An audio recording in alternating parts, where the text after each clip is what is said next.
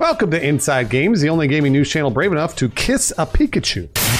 Yeah, and soon, believe we get the we like blacking our lips. Man, love hurts, doesn't it, Lawrence? Uh, that's a feeling Pokemon fans are pretty familiar with now more than ever, since Pokemon Scarlet and Violet reviews are out. Surprise! It's bad. The worst Pokemon ever. Oof. As long as you don't count remakes, anyway. Ah, there's an additional tragedy beyond the fact that we'll never be innocent children playing Pokemon for the first time again.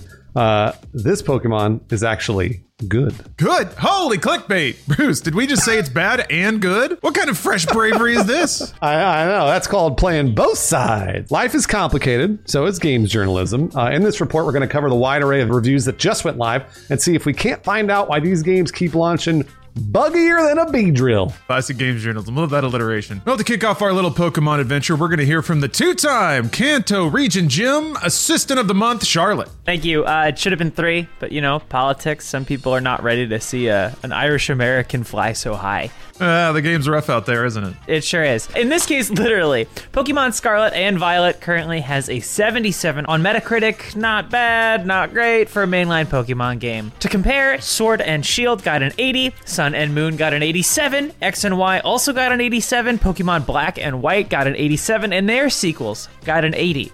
That means with an average score of seventy-seven, Pokemon Scarlet and Violet is the worst mainline Pokemon game going back over a decade. Oh, wait a minute. Why didn't reviewers like Scarlet and Violet? I don't understand. Well, for one, it was the graphics and the performance. Oh, okay. Obviously, you wouldn't expect either of these to be cutting edge considering the franchise and the platform it's on. Uh, but even taking that into account, reviewers said Scarlet and Violet were not up to snuff. Reviewers complained of character models popping in and out or running at slideshow speeds. Pokemon clip out of walls and floors or get stuck completely. I G N's reviewer said they spent an entire gym battle with one Pokemon halfway buried in the floor. Uh, maybe that was Dugtree, Dug, Dug, Diglett. C net wrote in its headline that the games were too much Pokemon for the Switch to handle. Whew. They wrote that frames can stutter at the best of times, but it slows to a crawl when you get to towns, writing, the citizens that inhabit these cities often shuffle along like stop-motion animation, missing every second frame. The living, breathing world we've been waiting for. The Verge said that while the main characters and the Pokemon look fine, everything else around them often looked terrible. They said the characters animate like a slideshow in the background, and some textures look like they belong in the P S two era. Uh, Polygon wrote that the game, quote, looks and runs like a middling GameCube game. Ooh, two thousand four, take me back.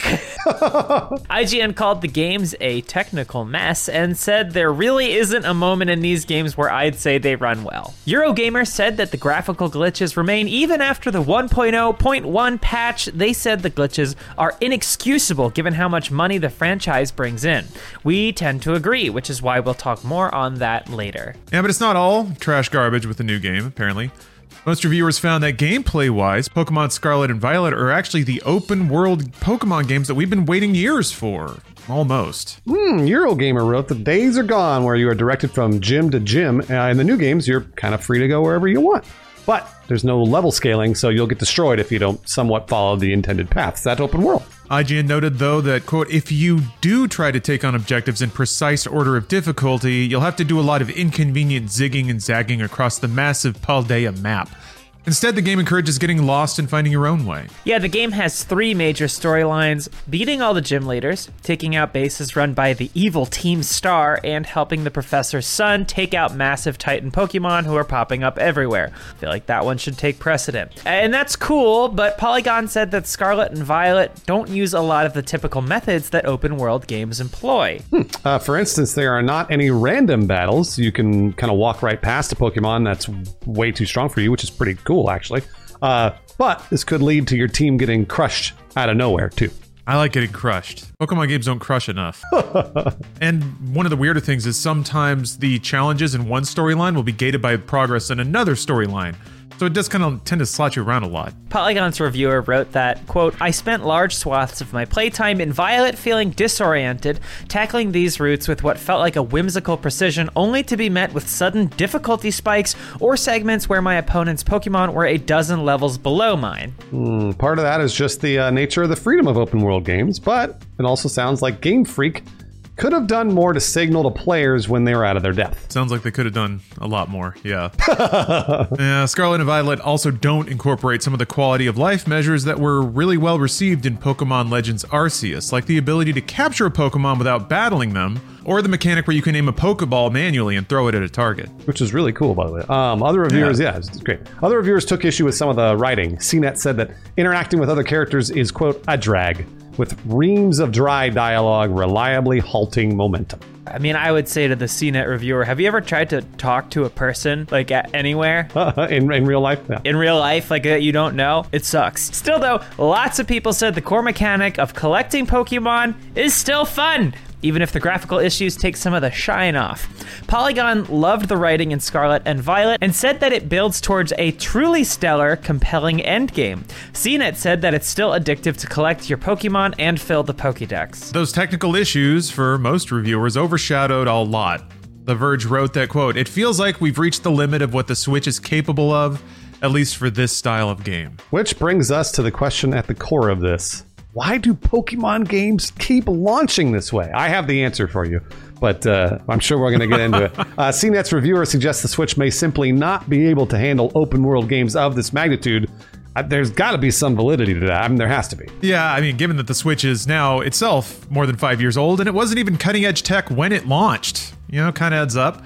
Plus, other open-world games like Skyrim likewise experienced performance issues on Nintendo's little tablet. That said, Breath of the Wild is still there, proving that it can be done. Tons of other third-party games have pulled it off as well, like The Witcher three, No Man's Sky, and Immortals Fenyx Rising. Oh man, Horizon Zero Dawn ass name. Recent Nintendo releases, Splatoon three and Bayonetta three, managed to feel mostly modern. Hell, the Switch even playably runs Doom Eternal somehow. Yeah, so what gives? If the Switch can do it, or at least not Not cock it up as badly as Pokemon Scarlet and Violet seem to have, why do Pokemon games always turn out to be unoptimized, rickety, low-effort messes?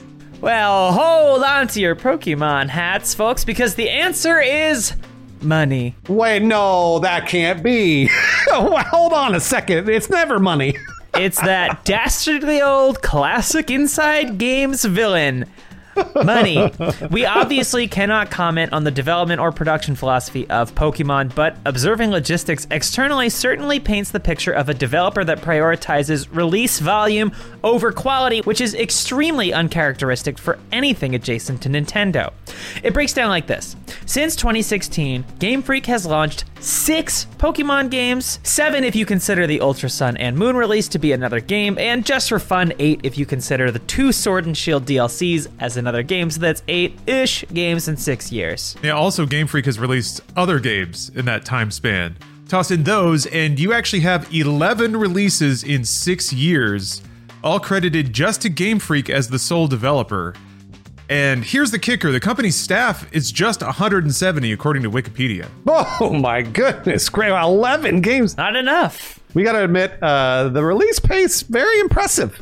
But it could also explain why some of these games are unfinished and broken and terrible. Yeah, so why not finish them? Well, you know, money. Guess what? It's money. uh, the market clearly doesn't require the usual levels of technical sophistication when it comes to Pokemon. Sword and Shield sold twenty-five point three seven million since its launch in twenty nineteen. Pokemon Legends Arceus, which was memed on for its dated open-world visuals, sold twelve point six four million as of May twenty twenty-two. Those are great sales for a full, proper triple A game. Now, just imagine you get the same return, but with half the staff and development time. That seems to be the position that Game Freak currently enjoys. Mm-hmm. What's weird is the Pokemon strategy we see out of Game Freak seems so contrary to that of Nintendo, who, with kind of a few weird exceptions, typically really does the exact opposite of all this release schedule. Uh, Nintendo tends to take a lot of time making sure their banner franchises release in great shape. Uh, their recent Tears of the Kingdom delay is a perfect example of this. That's the real mystery at the core of all this. How does it work out that Nintendo, one of the most brand-conscious companies in gaming, keeps co-publishing games that make Pokemon continue to look like cheap, broken, buggy, behind-the-times messes. Given that the games are co-published between Nintendo and the Pokemon Company, it's tempting to pick the odd one out and say it's the Pokemon Company's fault, but that's also difficult to really nail down.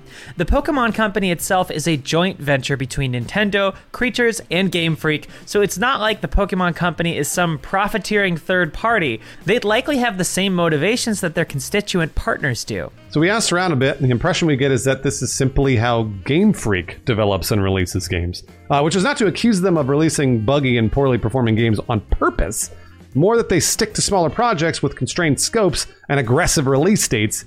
And uh, I feel maybe a lot of people feel like this one might be have might have been a little too aggressive. A twenty nineteen interview with Video Games Chronicle revealed that Game Freak has two game development teams which alternate between Pokemon titles and their own original productions.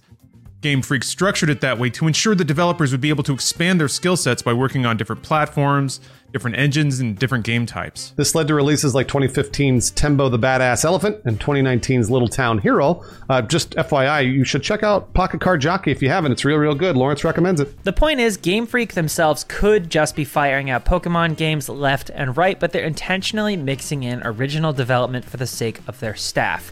I guess more accurately, they're finding time to let their developers make original games while they fire out Pokemon games left and right. Still, the point is they could be making even more broken Pokemon games if they wanted, but they are choosing not to. Ugh. I think we just hurt ourselves in our confusion there. I feel good. I feel good. So either way, it seems like it's Game Freak's D N A to stick with smaller experimental projects that never last more than two or three years. Uh, they seem to like smaller projects with aggressive timelines. And I think they probably just cut too close to the bone on this one. Yeah, and the market has yet to punish them for doing so, so why would they? That's correct. Especially when you can just That's roll right. it into the next project and try the next thing. Also, knowing Pokemon, we won't have to wait too long for a spit-polished re-release like Pokemon Slappy Scarlet and Vibey Violet or something like that. Uh, it's that would be a really good pairing for another Switch, if that ever comes along. Which brings me to the most critical question of all. What's your favorite Pokemon? Snorlax! Professor Oak. I like Wobbuffet. He's a chill guy, and you can't you can't knock him down. That's what I like about him. He always gets back up. Yeah. Guys, guys, I have one piece of advice uh, for everybody watching these videos right now. Stop buying Pokemon games if they're broken. Stop it. Everybody complains about it. They always go, "Yeah, these games are so broken. This graphics are garbage," and blah, blah, blah. And then they all buy it. Stop it, because then they won't do that anymore. Stop. Well, Bruce, I got some patrons that have already caught them all. Oh, wow. Too late. Too late for them. Eddie the Dog, Nathaniel Jameson, Jacob, Xander, and Colin Cochran. So my patrons are the very best that no one ever was. Uh, Arala, Kyle Abbott, Dylan Hiley, Tito double oh seven, and Mason Hoover. Way to go.